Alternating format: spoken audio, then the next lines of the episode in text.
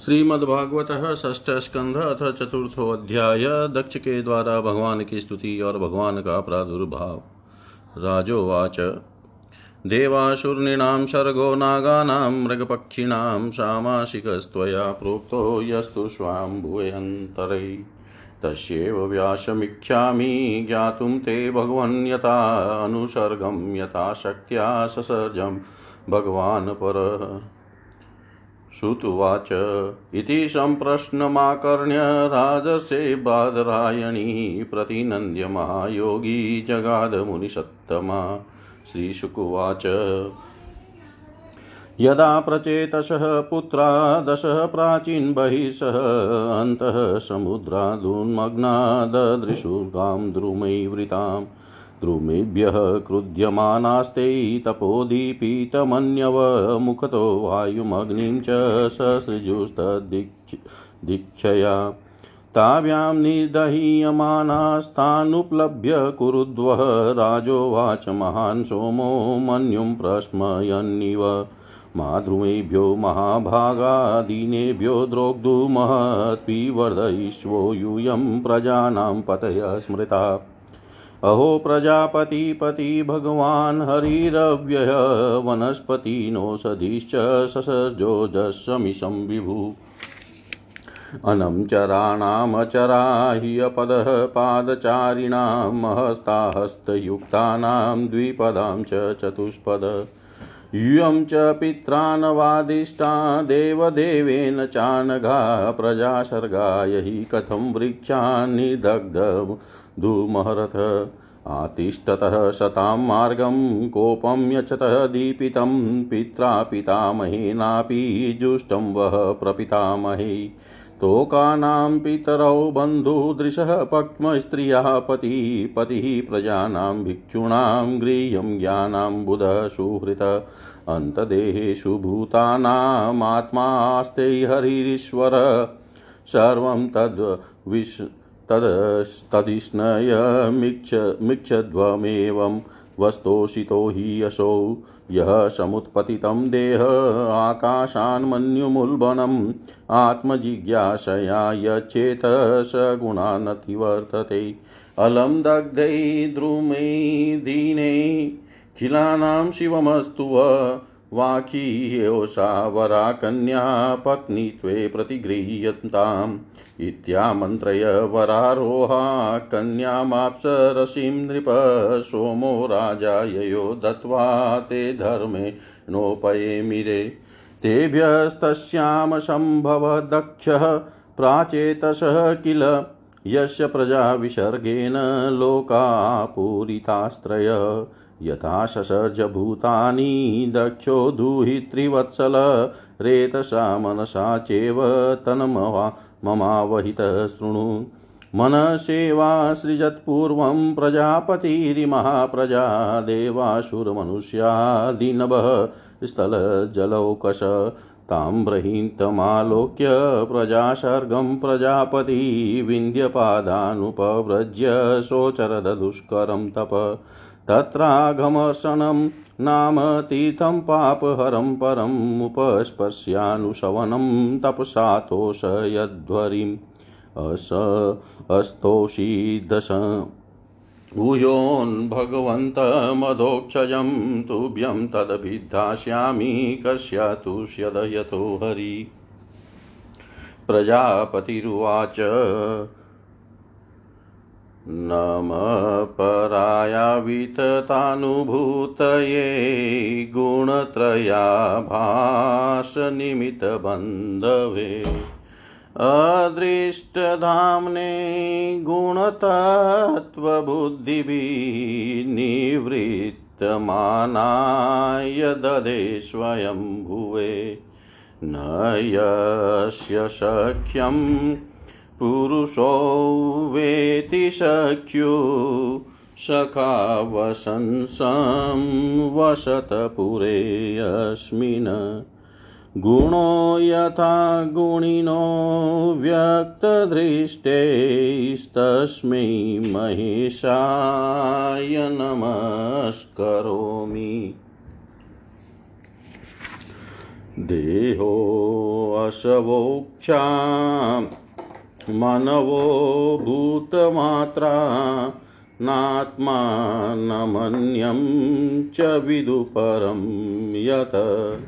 सर्वं पुमानवेदगुणाश्च तज्ञो न वेद सर्वज्ञमनन्तमीळे यदोपरामो मनसो नाम रूप रूपस्य दृष्टस्मृतिः सम्प्रमोषा य ईयते केवलया स्वसंस्थया हंसाय तस्मै शुचिषत्मने नमः।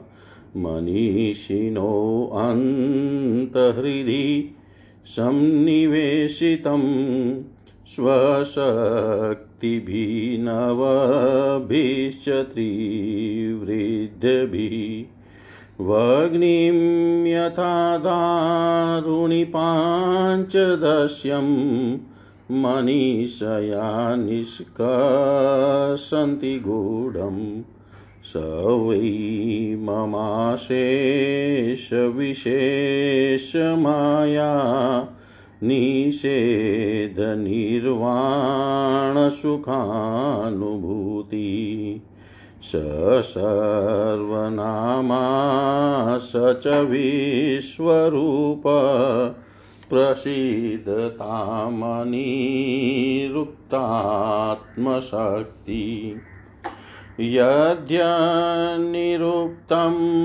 वचसा निरूपितं धियाक्षभिर्वा मनसा वोतयस्य सा भूतस्वरूपं गुणरूपं हि तत्तत स वै गुणापाय विसर्गलक्षण। यस्मिन् यतो येन च यस्य यस्मै यदयो यथा कुरुते कार्यते च परावरेषां परमं प्राक्प्रसीदम् तद्ब्रह्म तद्धेतुरनन्यदेकम् यच्छक्तयो वदतां वादिनां वै विवादसंवादभुवो भवन्ति। कुर्वन्ति चैषां मुहुरात्ममोहम् तस्मै नमो अनन्तगुणाय भूम्ने। अस्तीति नास्तीति च वस्तुनिष्ठयो रेकस्तयो भिन्नविरुद्धधर्मयो। अवेक्षितं किंचन योगसाङ्ख्ययो समं परं हि अनुकूलं बृहतत्त। यो अनुग्रहातं भजतां पादमूलम् अनामरूपो भगवानन्त नामानि रूपाणि च जन्मकर्मभिः भेजे समयं परमप्रसीदतु। यप्राकृते ज्ञानपथे जनानां यथाशयं देहगतो विभाति। यथा नीलः पार्थिवमाश्रितो गुणं। स ईश्वरो मे कुरुतान्मनोरथं। स ईश्वरो मे कुरुतान्मनोरथम्। श्रीशुकुवाच इति स्तुतः संस्तुवतः स तस्मिन् घमर्षणे आविराशित कुरुश्रेष्ठ भगवान् भक्तवत्सल। कृतपादः सुपर्णांसे प्रलम्बाष्टमहाभुज चक्रशङ्खशिचमेषु धनुपाशगदाधर। पीतवासा घनश्याम प्रसन्नवदने क्षण वनमाला निविताङ्गो लसस्त्रीवत्सकौस्तुभ महाकिरीटकटकः स्फुरन्मकरकुण्डल काञ्चयङ्गुलीयवलयनुपुरङ्गद्भूषित त्रैलोक्यमोहनं रूपं बिभ्रतः त्रिभुवनेश्वर, वृतो नारदनन्दाद्यै पार्षदेशुरयुत्थपै। स्तूयमानोऽनुगायद्भिः सिद्धगन्धर्वचारणैः रूपं तन्महदाश्चर्यं विचक्ष्यागतसाद्वशः ननाम दण्डवत भूमौ प्रहिष्टात्मा प्रजापतिः, न किञ्चिन्नोदीर्येत् तुमशकतः तीव्रया मुदा आपूरितमनोद्वारे हृदिन्य इव निर्झरै। तं तथा वनतं भक्तं प्रजाकामं प्रजापतिं चितज्ञ सर्वभूतानामिदमाह जनार्दन श्रीभगवानुवाच।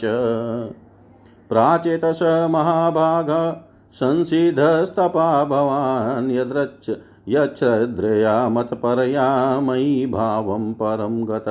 प्रीतोऽहं ते प्रजानाथ, यते यस्योदब्रहिणं तप ममेश कामो भूतानां यद्भूयाशु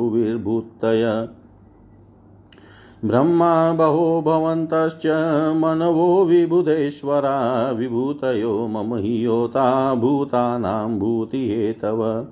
तपो मे हृदयं ब्रह्मस्तनुर्विद्या क्रियाकृति अङ्गानि कृतवो जाता धर्म आत्मा शवसुरा।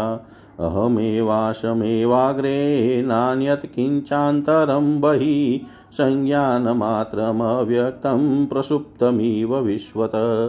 मयनन्तगुणे अनन्ते गुणतो गुणविग्रह यदाशित तत एवाद्य स्वयम्भूशम्भुदज। स वै यदा महादेवो मम वीर्योपबृंहितः मेनेऽखिलमिवात्मानमुद्यत सर्गकर्मणि। अथ मे अभिहितो देवेश तपोऽतप्यतदारुणं नव विश्वसृजो युष्मान्येनादावसृज्द्विविभु एषा पञ्चजनस्याङ्गदुहिता वै प्रजापते। अशक्नी नाम पत्नीत्वे प्रजेश प्रतिगृह्यं ताम् मिथुनवयवायधर्मस्त्वं प्रजासर्गमिमं पुनः मिथुनवयवायधर्मिण्यां भूरिशो भावयिष्यसि। त्वतोऽधस्तातस्प्रजा सर्वां मिथुनी भूयमायया मदीयया भविष्यन्ति, हरिष्यन्ति च मे बलिम्। श्रीशुकुवाच इति उक्त्वा मिषतस्तस्य भगवान् विश्वभावन स्वप्नोपलब्धार्थम् इव तत्रैवान्तदधे हरि स्वप्नोपलब्धार्थ इव तत्रैवान्तदधे हरि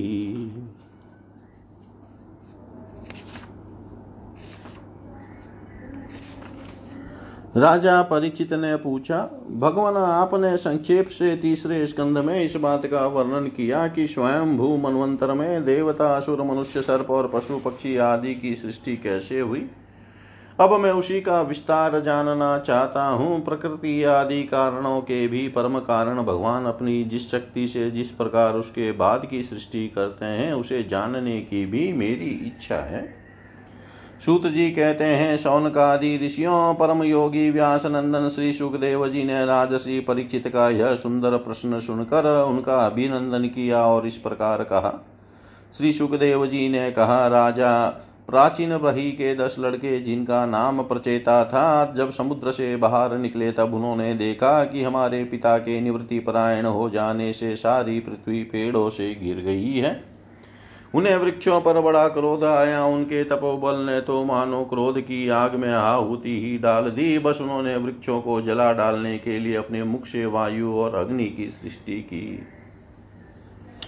परिचित जब प्रचेताओं की छोड़ी हुई अग्नि और वायु उन वृक्षों को जलाने लगी, तब वृक्षों के राजा धीराज चंद्रमा ने उनका क्रोध शांत करते हुए इस प्रकार कहा महाभाग्यवान प्रचेताओं, ये वृक्ष बड़े दीन हैं। आप लोग इनसे द्रोह मत कीजिए, क्योंकि आप तो प्रजा की अभिवृद्धि करना चाहते हैं और सभी जानते हैं कि आप प्रजापति हैं। महात्मा प्रचेताओं, प्रजापतियों के अधिपति अविनाशी भगवान श्री हरि ने संपूर्ण वनस्पतियों और औषधियों को प्रजा के हितार्थ उनके खान पान के लिए बनाया है। संसार में पांखों से उड़ने वाले चर प्राणियों के भोजन, फल, पुष्प आदि अचर पदार्थ हैं। पैर से चलने वालों के घास तृणादि बिना पैर वाले पदार्थ भोजन है, हाथ वालों के वृक्ष लता आदि बिना हाथ वाले और दो पैर वाले मनुष्य आदि के लिए धान, गेहूँ आदि अन्न भोजन है। चार पैर वाले बैल, ऊँट आदि खेती प्रवृत्ति के द्वारा अन्न की उत्पत्ति में सहायक है। निष्पाप प्रचेताओं, आपके पिता और देवादि देव महादेव ने भगवान देवादि देव महा भगवान ने आप लोगों को यह आदेश दिया है कि प्रजा की सृष्टि करो, ऐसी स्थिति में आप वृक्षों को जला जला डालें, यह कैसे उचित हो सकता है? आप लोग अपना क्रोध शांत करें और अपने पिता पितामह, प्रपितामह आदि के द्वारा सेवित सत्पुरुषों के मार्ग का अनुसरण करें। जैसे माँ बाप बालकों की पल के नेत्रों की, पति, पत्नी की, गृहस्थ भिक्षुकों की और ज्ञानी अज्ञानियों की रक्षा करते हैं और उनका हित चाहते हैं, वैसे ही प्रजा की रक्षा और हित का उत्तरदायी राजा होता है। प्रचेताओं, समस्त प्राणियों के हृदय में सर्वशक्तिमान भगवान आत्मा के रूप में विराजमान है, इसलिए आप लोग सभी को भगवान का निवास स्थान समझे। यदि आप ऐसा करेंगे तो भगवान को प्रसन्न कर लेंगे। जो पुरुष हृदय के उबलते हुए भयंकर क्रोध को आत्म विचार के द्वारा शरीर में ही शांत कर लेता है, बाहर नहीं निकलने देता, वह कालक्रम से तीनों गुणों पर विजय प्राप्त कर लेता है। प्रजेताओं, इन दिनहीन वृक्षों को और न जलाइए, जो कुछ बच रहे हैं उनकी रक्षा कीजिए, इससे आपका भी कल्याण होगा। इस श्रेष्ठ कन्या का पालन इन वृक्षों ने ही किया है। इसे आप लोग पत्नी के रूप में स्वीकार कीजिए। परीक्षित वनस्पतियों के राजा चंद्रमा ने प्रचेताओं को इस प्रकार समझा बुझाकर उन्हें प्रमलोचा अप्सरा की सुंदरी कन्या दे दी और वे वहाँ से चले गए। प्रचेताओं ने धर्मानुसार उसका पानी ग्रहण किया।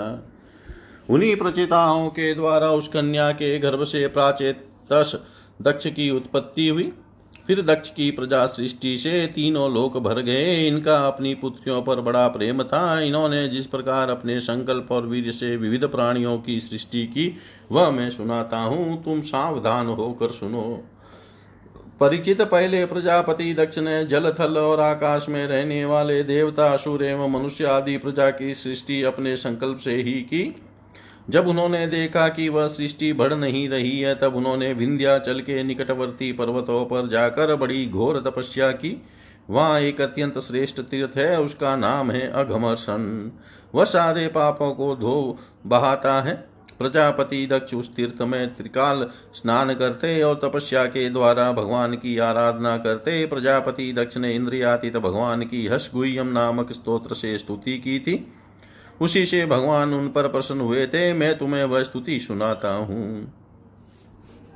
दक्ष प्रजापति ने इस प्रकार स्तुति की। भगवान, आपकी अनुभूति आपकी चित शक्ति अमोघ है। आप जीव और प्रकृति से परे उनके नियंता और उन्हें सत्ता स्फूर्ति देने वाले हैं। जिन जीवों ने त्रिगुणमयी सृष्टि को ही वास्तविक सम, सत्य समझ रखा है वे आपके स्वरूप का साक्षात्कार नहीं कर सकते हैं क्योंकि आप तक किसी भी प्रमाण की पहुँच नहीं है। आपकी कोई अवधि कोई सीमा नहीं है। आप स्वयं प्रकाश और परात्पर हैं। मैं आपको नमस्कार करता हूँ। यो तो जीव और ईश्वर एक दूसरे के सखा है। तथा इसी शरीर में इकट्ठे ही निवास करते करते हैं, परंतु जीव सर्वशक्तिमान आपके शक्य भाव को नहीं जानता। ठीक वैसे ही जैसे रूप, रस, गंध आदि विषय अपने प्रकाशित करने वाली नेत्र, घ्राण आदि इंद्रिय वृत्तियों को नहीं जानते, क्योंकि आप जीव और जगत के दृष्टा हैं, दृश्य नहीं। महेश्वर, मैं आपके श्री चरणों में नमस्कार करता हूँ। देह प्राण इंद्रिय अंतकरण की वृत्तियाँ पंच महाभूत और उनकी तन तन्मात्राएँ, ये सब जड़ होने के कारण अपने और अपने से अतिरिक्त को भी नहीं जानते। परंतु जीव इन सबको और इनके कारण सत्व रज और तम इन तीन गुणों को भी जानता है। परंतु वह भी दृश्य अथवा ज्ञेय रूप से आपको नहीं जान सकता, क्योंकि आप ही सबके ज्ञाता और अनंत हैं। इसलिए प्रभो, मैं तो केवल आपकी स्तुति करता हूँ। जब समाधि काल में प्रमाण विकल्प और विपर्य रूप, विविध ज्ञान और स्मरण शक्ति का लोप हो जाने से इस नाम रूपात्मक जगत का निरूपण करने वाला मन उपरत हो जाता है, उस समय बिना मन के भी केवल सच्चिदानंदमयी अपनी स्वरूप स्थिति के द्वारा प्रकाशित होते रहते हैं। प्रभो, आप शुद्ध हैं और शुद्ध हृदय मंदिर ही आपका निवास स्थान है। आपको मेरा नमस्कार है। जैसे याज्ञिक लोग काष्ट में छिपे हुए अग्नि को सामिधेनी नाम के पंद्रह मंत्रों के द्वारा प्रकट करते हैं, वैसे ही ज्ञानी पुरुष अपनी सत्ता ही शक्तियों के भीतर गुड़ भाव से छिपे हुए आपको अपनी शुद्ध बुद्धि के द्वारा हृदय में ही ढूंढ निकालते हैं। जगत में जितनी भिन्नताएँ देख पड़ती है, वे सब माया की है। माया का निषेध कर देने पर केवल परम सुख के साक्षात्कार स्वरूप आप ही अवशेष रहते हैं। परंतु जब विचार करने लगते हैं, तब आपके स्वरूप में माया की उपलब्धि निर्वचन नहीं हो सकता। अर्थात माया भी आप ही हैं। अतः सारे नाम और सारे रूप आपके ही हैं। प्रभो, आप मुझ पर प्रसन्न होइए, मुझे आत्म प्रसाद से पूर्ण कर दीजिए। प्रभो, जो कुछ वाणी से कहा जाता है अथवा जो कुछ मन बुद्धि और इंद्रियों से ग्रहण किया जाता है, वह आपका स्वरूप नहीं है। क्योंकि वह तो गुण रूप है और आप गुणों की उत्पत्ति और प्रलय के अधिष्ठान हैं। आप में केवल उनकी प्रतीति मात्र हैं। भगवान, आप में ही यह सारा जगत स्थित है। आपसे ही निकला है और आपने और किसी के सहारे नहीं, अपने आप से ही इसका निर्माण किया है। यह आपका ही है और आपके लिए ही है। इसके रूप में बनने वाला भी आप हैं और बनाने वाले भी आप ही हैं। बनने बनाने की विधि भी आप ही हैं। आप ही सब काम लेने वाले भी हैं। जब कार्य और कारण का भेद नहीं था, तब भी आप स्वयं सिद्ध स्वरूप से स्थित थे। इसी के आ, इसी से आप सबके कारण भी हैं। सच्ची बात तो यह है कि आप जीव जगत के भेद और स्वगत भेद से सर्वता रहित एक अद्वितीय हैं। आप स्वयं ब्रह्म हैं। आप मुझ पर प्रसन्न हो। प्रभो आपकी ही शक्तियावादी प्रतिवादियों के विवाद और संवाद एक मत्य का विषय होती है और उन्हें बार बार मोह में डाल दिया करती है। आप अनंत अपराकृत कल्याण गुण गुण गुण गणों से युक्त एवं स्वयं अनंत है, मैं आपको नमस्कार करता हूँ। भगवान उपासक लोग कहते हैं कि हमारे प्रभु हस्तपाद आदि से युक्त साकार विग्रह हैं और सांख्यवादी कहते हैं कि भगवान हस्तपाद आदि विग्रह से रहित निराकार हैं। यद्यपि इस प्रकार वे एक ही पुस्तक के दो परस्पर विरोधी धर्मों का वर्णन करते हैं, परंतु फिर भी उसमें विरोध नहीं है, क्योंकि दोनों एक ही परम वस्तु में स्थित हैं। बिना आधार के हाथ पैर आदि का होना संभव नहीं है और निषेध की भी कोई न कोई अवधि होनी ही चाहिए। आप वही वही आधार और निषेध की अवधि है, इसलिए आप साकार निराकार दोनों से ही अविरुद्ध संपर ब्रह्म है। प्रभो, आप अनंत हैं, आपका न तो कोई प्राकृत नाम है और न कोई प्राकृत रूप।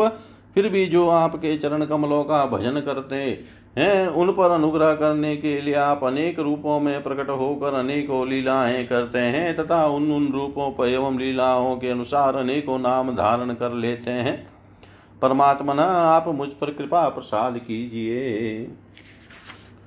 लोगों की उपासनाएँ प्राय साधारण कोटि की होती है, अतः आप सबके हृदय में रहकर उनकी भावना के अनुसार भिन्न भिन्न देवताओं के रूप में प्रतीत होते रहते हैं। ठीक वैसे ही जैसे हवा गंध का आश्रय लेकर सुगंधित प्रतीत होती है, परंतु वास्तव में सुगंधित नहीं होती। ऐसे सबकी भावनाओं का अनुसरण करने वाले प्रभु, मेरी अभिलाषा पूर्ण करें। श्री सुखदेव जी कहते हैं, परीक्षित, विंध्याचल के अघमर्षण तीर्थ में जब प्रजापति दक्ष ने इस प्रकार स्तुति की, तब भक्त वत्सल भगवान उनके सामने प्रकट हुए। उस समय भगवान गरुड़ के कंधों पर चरण रखे हुए थे। विशाल एवं हृष्ट पृष्ठ आठ भुजाएँ थी। उनमें चक्र शंख तलवार, ढाल, बाण, धनुष, पास और गदा धारण किए हुए थे। वर्षाकालीन मेघ के समान श्यामल शरीर पर पिताम्बर पहरा फहरा रहा था। मुखमंडल प्रफुल्लित था। नेत्रों से प्रसाद की वर्षा हो रही थी, घुटनों तक वनवाला लटक रही थी, वक्ष स्थल पर सुनहरी रेखा, श्रीवत्स चिन्ह और गले में कौस्तुभ मणि जगमगा रही थी। बहुमूल्य किरीट कंगन, मकराकृति, कुंडल कर, धनी अंगूठी कड़े नुपुर और बाजू बंद अपने अपने स्थान पर सुशोभित थे। त्रिभुवनपति भगवान ने त्रैलोक्य विमोहन रूप धारण कर रखा था। नारद, नंद, सुनंद आदि पार्षद उनके चारों ओर खड़े थे।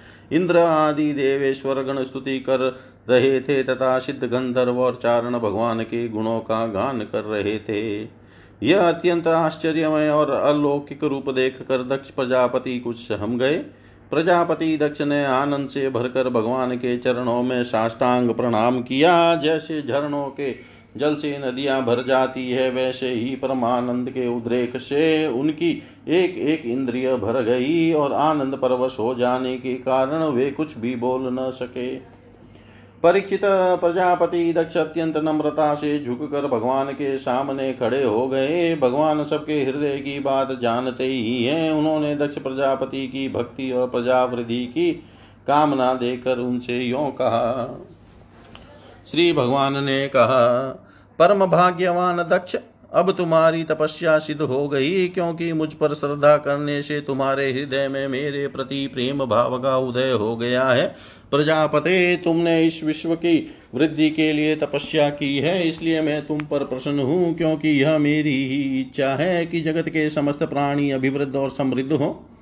ब्रह्मा शंकर, तुम्हारे जैसे प्रजापति स्वयं आदि मनु तथा इंद्र आदि देवेश्वर। हेलो? जी सर। हाँ जी। हेलो? हेलो?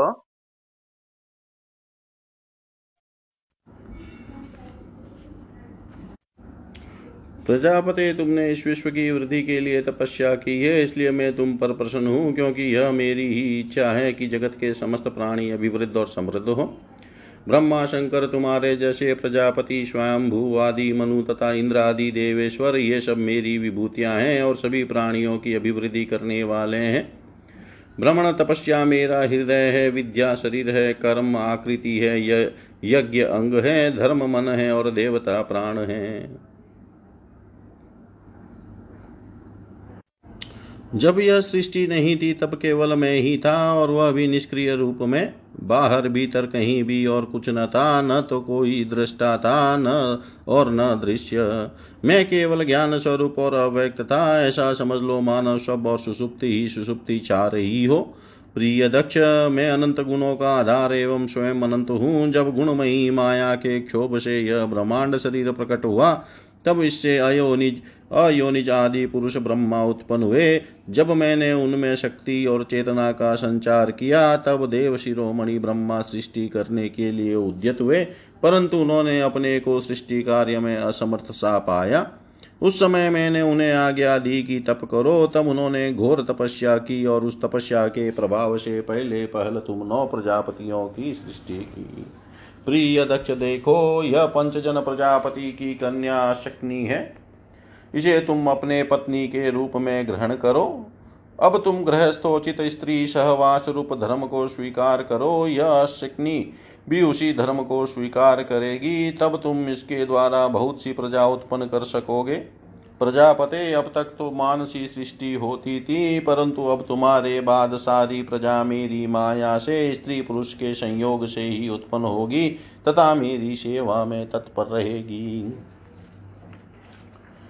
श्री सुखदेव जी कहते हैं, विश्व के जीवन दाता भगवान श्री यह कहकर दक्ष के सामने ही इस प्रकार अंतर ध्यान हो गए, जैसे स्वप्न में देखी हुई वस्तु स्वप्न टूटते ही लुप्त हो जाती है।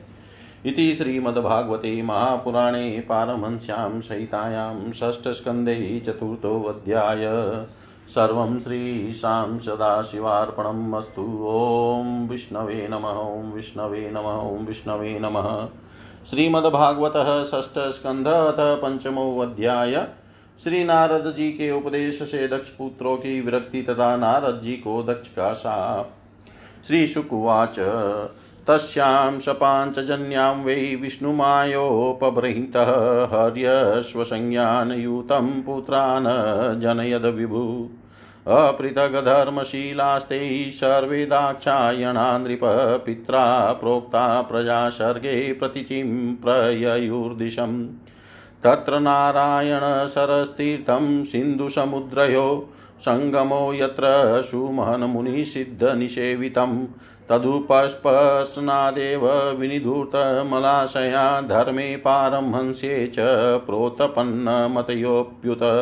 तेऽपि रे तप एवोग्रं पित्रादेशेन यन्त्रिताः प्रजाभिवृद्धये यत्तान् देवर्षिस्तान् ददसः उवाच चातहर्यश्वः कथं स्त्रक्ष्यत वै प्रजा दृष्टवान्तं भुवो यूयं बालिशा बतपालका तदेकपुरुषं राष्ट्रं बीलं चादृष्टनिर्गमं बहुरूपां स्त्रियं चापि पुमांसं पुंश्चलीपतिम्।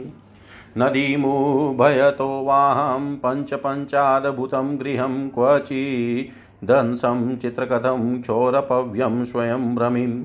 कथं स्वपितुरादेशं विद्वांसो विपश्चितः अनुरूपं विज्ञाय सर्गं करिष्यतः। श्रीशुकुवाच तन्निशम्यात् हर्यश्वात्पतिकमनिश्चया वाचः कुटं तु देवर्षे स्वयं विममृषुर्धिया भूक्षेत्रं जीवसंज्ञं यदनादिनिजबन्धनम् अदृष्ट्वा तस्य निर्वाणं किमसत्तकर्मभिः भवेत् एक एश्वर एक एवेश्वरस्तुर्यो भगवान् स्वाश्रय पर तं दृष्ट्वा भवं पुंस किमसत्कर्मभिः भवेत् पुमाननेवेति यद् गत्वा बिलस्वर्गगतो यथा प्रत्यग्धामविध इह किमसत्कर्मभिः भवेत् नानारूपात्मनो बुद्धिश्वेरीणीव गुणान्विता तन्निष्ठामगतस्येह किमसत्कर्मभिः भवेत् तत्सङ्गभ्रंसितैश्वर्यं संसरन्तं कुभार्यवत् तद्गतिरबुद्धस्येह किमसत्कर्मभिः भवेत् सृष्टयप्ययकरीं मायां वेलाकुलान्तवेगितां मतस्यतां विज्ञस्य किमसत्कर्मभिः भवेत् पञ्चविंशति तत्त्वानां पुरुषोऽद्भुतदर्पणम् अध्यात्मं बुद्धस्येह किमसत्कर्मभिः भवेत् ऐश्वर ऐश्वरं शास्त्रमुत्सृज्य बन्धमोक्षानुदर्शनं विविक्तपदं ज्ञाय किमसत्कर्मभिः भवेत् कालचक्रं भ्रमिस्तीक्ष्णं सर्वं निष्कर्षयज्जगत् स्वतन्त्रं बुधस्येह किमसत्कर्मभिः भवेत् शास्त्रस्य पितुरादेशं यो न वेद निवर्तकं कथं तदनुरूपाय गुणविसृम्भयुपक्रमेत् इति वयवशिता राजन् हर्यश्वा एकचेतस प्रययुस्तं परिक्रम्य पन्थान् मणिवर्तनम्। स्वरब्रह्मणि निर्भात् ऋषिकेशपदाम्बुजे अखण्डं चितमावेश्य लोकाननुचरन्मुनि। नाशं निशम्य पुत्राणां नारदाचिलशालिनाम् अन्तव अन्वतप्यतः कशोचन् सुप्रजस्त्वं शुचां पदं। स भूय पाञ्चजन्यायां येन परिशान्वितः पुत्रा न जनयदः दक्ष सबलाश्वानसहस्रश तेऽपि पित्रा समाधिष्ठा प्रजासर्गे धृतवृतः। नारायण सरोजग्मुर्यत्र सिद्धा स्वपूर्वजः तदुपस्पर्शनादेव विनिधूतमलाशया जपन्तो ब्रह्म परमं ते पुस्तेऽत्र महततपः। अभक् अबभक्षा कतिचिन्मासान् कतिचिद्वायुभोजनः आराधयन्मन्त्रमीमं व्यस्यन्त इडस्पतिम्। ॐ नमो नारायणाय पुरुषाय महात्मने विशुद्धसत्त्वधिष्णयाय महाहंसाय धीमहि। इति तान्पि राजेन्द्र। प्रतिसर्गधियो मुनि उपेत्य नारदः प्राह वाचकूटानि पूर्ववत् दाक्षायणा संसृणुतो गदतो निगमं मम अन्नविच्यता नुपदवीं भ्रातॄणां भ्रातृवत्सलः, भ्रातॄणां प्रायणं भ्राता योऽनुतिष्ठति धर्मवितः, स पुण्यबन्धुपुरुषो मरुद्भिः स मोदते। एतावदुक्त्वा प्रययो नारदो मोघदर्शन तेऽपि चान्वगमन्मार्गं भ्रातॄणामेव मारिष। सदृचीनं प्रतीचीनं परस्यानुपतं गतः नाद्यापि ते निवर्तन्ते पश्चिमायामिनीरिव। एतस्मिन् काल उत्पातान् बहुन पश्यन् प्रजापतिः पूर्ववनारदकृतं पुत्रनाशमुपाशृणोत चुक्रोधनारदायाशो पुत्रशोकविमूर्छितः देवर्षिमुपलभ्याः रोषाद्विस्फुरिताधर दक्षुवाच। अहो, साधो साधूनां साधुलिङ्गेन नस्त्वया साध्वकार्यभर्काणां भिक्षो मार्गप्रदर्शितः। ऋणे स्त्रीभिर्मुक्तानां मीमांसितकर्मणां विदा विघातः श्रेयस पापलोकयोरुभयो कृतः। एवं त्वं निरनुक्रोशो बालानां मतिभिद्धरैः पाशदमध्ये चरसि यशोहा निरपत्रपः। ननु भागवता नित्यं भूतानुग्रहकातरारिते त्वां सौहृदग्नं वैवेरकं वैरङ्कर्मवैरिणां नेतं पुंसां विराग स्यात् त्वया केवलिनां वृषा मन्यसे यद्युपशमं स्नेहपाशनिकृन्तनम् नानुभूयं न जानाति पुमान् विषयतीक्ष्णतां निर्विद्येत स्वयं तस्मान् तथा परे यनस्त्वं कर्मसन्धानां, साधूनां ग्रहमेधिनां कृतवानसि दुर्मसं विप्रियं तवमर्चितं तन्तु कृन्तनयनस्त्वं भद्रमच्चर पुनः तस्मालोकेषु ते मूढ न भवेद भ्रमतः पदम् श्रीशुकुवाच प्रतिजग्राह तद्वाढं, नारद साधुसम्मतः एतावान् साधुवादो हि तितिचेतेश्वर स्वयं। एतावान् साधुवादो हि तितिचेतेश्वरं स्वयं। श्री सुखदेव जी कहते हैं, परीक्षित, भगवान के शक्ति संचार से दस दक्ष प्रजापति परम समर्थ हो गए थे। उन्होंने पंचजन की पुत्री अशक्नी से हर्यश्व नामक के दस हज़ार पुत्र उत्पन्न किए। राजन दक्ष के ये सभी पुत्र एक आचरण और एक स्वभाव के थे। जब उनके पिता दक्ष ने उन्हें संतान उत्पन्न करने की आज्ञा दी, तब वे तपस्या करने के विचार से पश्चिम दिशा की ओर गए। पश्चिम दिशा में सिंधु नदी और समुद्र के संगम पर नारायण सर नाम का एक महान तीर्थ है। बड़े बड़े मुनि और सिद्ध पुरुष वहाँ निवास करते हैं। नारायण सर में स्नान करते ही हर्यश्वों के अंतकरण शुद्ध हो गए। उनकी बुद्धि भागवत धर्म में लग गई।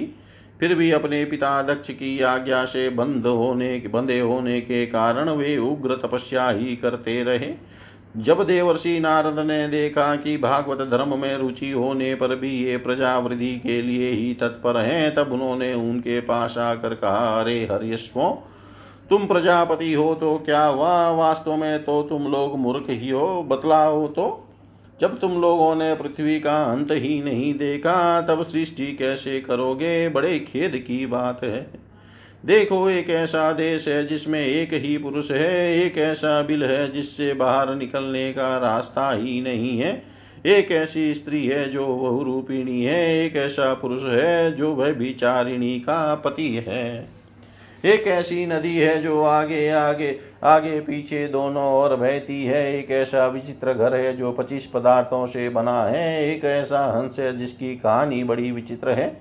एक ऐसा चक्र है जो छूरे एवं वज्र से बना हुआ है और अपने आप घूमता रहता है। मूर्ख हरिष्मो, जब तक तुम लोग अपने सर्वज्ञ पिता के उचित आदेश को समझ नहीं लोगे और इन उपयुक्त वस्तुओं को देख नहीं लोगे, तब तक उनके आज्ञा अनुसार सृष्टि कैसे कर सकोगे? श्री सुखदेव जी कहते हैं, परीक्षित हर्यश्व जन्म से ही बड़े बुद्धिमान थे। वे देवर्षि नारद की यह पहली एक गुड़ विचार सुनकर अपनी बुद्धि से स्वयं विचार करने लगे। देवर्षि नारद का कहना तो सच है, यह लिंग शरीर ही जिसे साधारणतः जीव कहते हैं, पृथ्वी है और यही आत्मा का अनादि बंधन है। इसका अंत विनाश देखे बिना मोक्ष के अनुपयोगी कर्मों में लगे रहने से क्या लाभ है? सचमुच ईश्वर एक ही है, वह जागृत आदि तीन अवस्थाओं और उनके अभिमानियों से भिन्न उनका साक्षी तुरीय है, वही सबका आश्रय है, परंतु उसका आश्रय कोई नहीं है। वही भगवान है, उस प्रकृति आदि से अतीत नित्य मुक्त परमात्मा को देखे बिना भगवान के प्रति असमर्पित कर्मों से जीव को क्या लाभ है? जैसे मनुष्य बिल रूप पाताल में प्रवेश करके वहाँ से लौट नहीं पाता, वैसे ही जीव जिसको प्राप्त होकर फिर संसार में नहीं लौटता, जो स्वयं मंत्र ज्योति स्वरूप है, उस परमात्मा को जाने बिना विनाशवान स्वर्ग आदि फल देने वाले कर्मों को करने से क्या लाभ है? यह अपनी बुद्धि ही बहुरूपिणी और सत्वरज आदि गुणों को धारण करने वाली भय विचारिणी स्त्री के समान है। इस जीवन में इसका अंत जाने बिना, विवेक प्राप्त किए बिना, शांति को अधिकाधिक बढ़ाने वाले कर्म करने का प्रयोजन ही क्या है? यह बुद्धि ही उल्टा स्त्री के समान है। इसके संग से जीव रूप पुरुष का ऐश्वर्य, इसकी स्वतंत्रता नष्ट हो गई है। इसी के पीछे पीछे वह उल्टा स्त्री के पति की भांति न जाने कहाँ कहाँ भटक रहा है। इसकी विभिन्न गतियों, चाला, चालों को जाने बिना ही विवेक रहित कर्मों से क्या सिद्धि मिलेगी? माया ही दोनों और बहने वाली नदी है। यह सृष्टि भी करती है और प्रलय भी। जो लोग इससे निकलने के लिए तपस्या विद्या आदि तट का सहारा लेने लगते हैं। उन्हें रोकने के लिए क्रोध, अहंकार आदि के रूप में वह और भी वेग से बहने लगती है। जो पुरुष उसके वेग से विवश एवं मन विज्ञ है, वह माही कर्मों से क्या लाभ उठावेगा? ये पच्चीस तत्व ही एक अद्भुत घर है। पुरुष उसका, उनका आश्चर्यमय आश्रय है, वही समस्त कार्य कारणात्मक जगत का अधिष्ठाता है। यह बात न जानकर सच्चा स्वतंत्र प्राप्त किए बिना झूठी स्वतंत्रता से किए जाने वाले कर्म व्यर्थ ही हैं।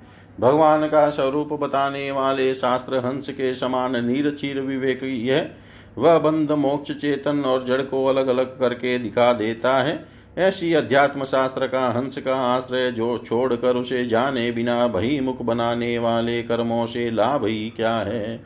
यह काल ही एक चक्र है, यह निरंतर घूमता रहता है, इसकी धार छुरे और वज्र के समान तीखी है, और यह सारे जगत को अपनी ओर खींच रहा है।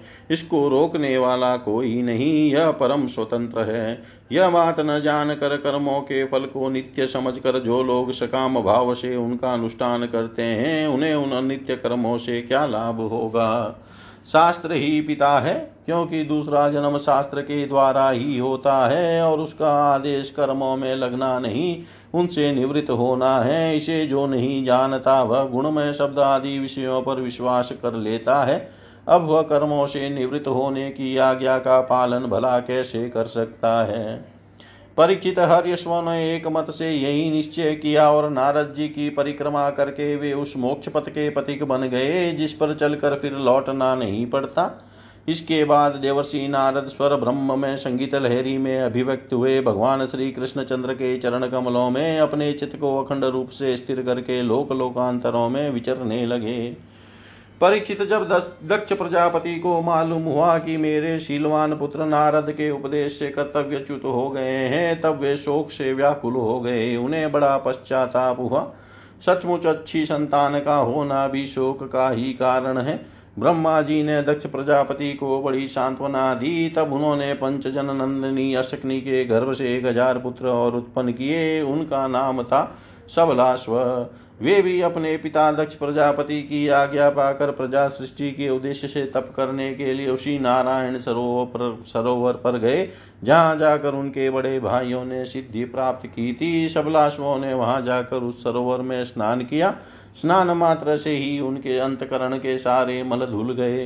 अब वे पर ब्रह्म स्वरूप प्रणव का जप करते हुए महान तपस्या में लग गए। कुछ महीनों तक केवल जल और कुछ महीनों तक केवल हवा पीकर ही उन्होंने हम नमस्कार पूर्वक ओंकार स्वरूप भगवान नारायण का ध्यान करते हैं, जो विशुद्ध चित्त में निवास करते हैं।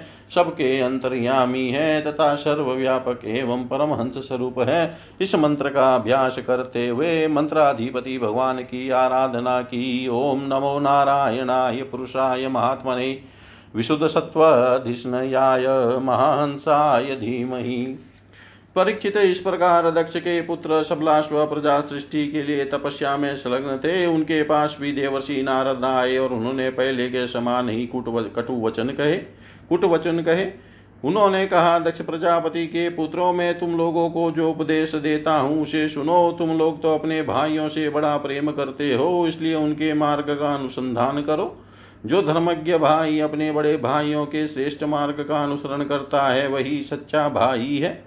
वह पुण्यवान पुरुष परलोक में मरुदगणों के साथ आनंद भोगता है। परीक्षित सबलाश्वों को इस प्रकार उपदेश देकर देवर्षि नारद वहाँ से चले गए और उन लोगों ने भी अपने भाइयों के मार्ग का ही अनुगमन किया, क्योंकि नारद जी का दर्शन कभी व्यर्थ नहीं जाता।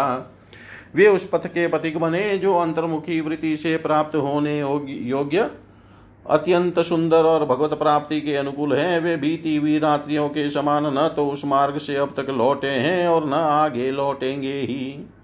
दक्ष प्रजापति ने देखा कि आजकल बहुत से अशकुन हो रहे हैं। उनके चित्त में पुत्रों के अनिष्ट की आशंका हो आई। इतने में ही उन्हें मालूम हुआ कि पहले की भांति अब की बार भी नारद जी ने मेरे पुत्रों को चौपट कर दिया। उन्हें अपने पुत्रों की कर्तव्य च्युति से बड़ा शोक हुआ और वे नारद जी पर बड़े क्रोधित हुए। उनके मिलने पर क्रोध के मारे दक्ष प्रजापति के होठ फड़कने लगे और वे आवेश में भरकर नारद जी से बोले दक्ष प्रजापति ने कहा, ओ दुष्ट, तुमने झूठ मूठ साधुओं का बाना पहन रखा है। हमारे भोले भाले बालकों को, भिक्षुओं, भिक्षुकों का मार्ग दिखाकर तुमने हमारा बड़ा अपकार किया है। अभी उन्होंने ब्रह्मचर्य से, ऋषि ऋण, यज्ञ से देव ऋण और पुत्रोत्पत्ति से पितृ ऋण नहीं उतारा था। उन्हें अभी कर्मफल की नश्वरता के संबंध में भी कुछ विचार नहीं था। परंतु पापात्मन तुमने उनके दोनों लोकों का सुख चौपट कर दिया। सचमुच तुम्हारे हृदय में दया का नाम भी नहीं है। तुम इस प्रकार बच्चों की बुद्धि बिगाड़ते फिरते हो। तुमने भगवान के पार्षदों में रहकर उनकी कीर्ति में कलंक ही लगाया। सचमुच तुम बड़े निर्लज हो। मैं जानता हूँ कि भगवान के पास सदा सर्वदा दुखी प्राणियों पर दया करने के लिए व्यग्र रहते हैं, परंतु तुम तुम प्रेम भाव का विनाश करने वाले हो। तुम उन लोगों से भी वैर करते हो जो किसी से वैर नहीं करते। यदि तुम ऐसा समझते हो कि वैराग्य से ही स्नेह पास विषयाशक्ति का बंधन कट सकता है तो तुम्हारा यह विचार ठीक नहीं है, क्योंकि तुम्हारे जैसे झूठ मुठ वैराग्य का स्वांग भरने वालों से किसी को वैराग्य नहीं हो सकता। नारद मनुष्य विषयों का अनुभव किए बिना उनकी कटुता नहीं जान सकता, इसलिए उनकी दुख रूपता का अनुभव होने पर स्वयं जैसा वैराग्य होता है, वैसा दूसरे के बहकाने से नहीं होता। हम लोग सदग्रहस्थ हैं, अपनी धर्म मर्यादा का पालन करते हैं। एक बार पहले भी तुमने हमारा असह्य उपकार किया था, तब हमने उसे सह लिया। तुम तो हमारी वंश परा का, वंश परंपरा का उच्छेद करने पर ही उतारू हो रहे हो। तुमने फिर हमारे साथ वही दुष्ट का, दुष्टता का व्यवहार किया, इसलिए मूड जाओ। लोक लोकांतरों में भटकते रहो, कहीं भी तुम्हारे लिए ठहरने को ठौर नहीं होगी। श्री सुखदेव जी कहते हैं, परीक्षित संत शिरोमणि देवसी नारद ने बहुत अच्छा कहकर दक्ष का साप स्वीकार कर लिया। संसार में बस साधुता इसी का नाम है कि बदला लेने की शक्ति रहने पर भी दूसरे का किया हुआ अपकार सह लिया जाए। इति श्रीमद्भागवते महापुराणे पारमहंस्यां सहितायां षष्ठस्कन्धे नारदशापो नाम पञ्च अध्याय सर्वं श्रीशां सदाशिवार्पणम् अस्तु। ॐ विष्णवे नमः ॐ विष्णवे नमः ॐ विष्णवे नमः।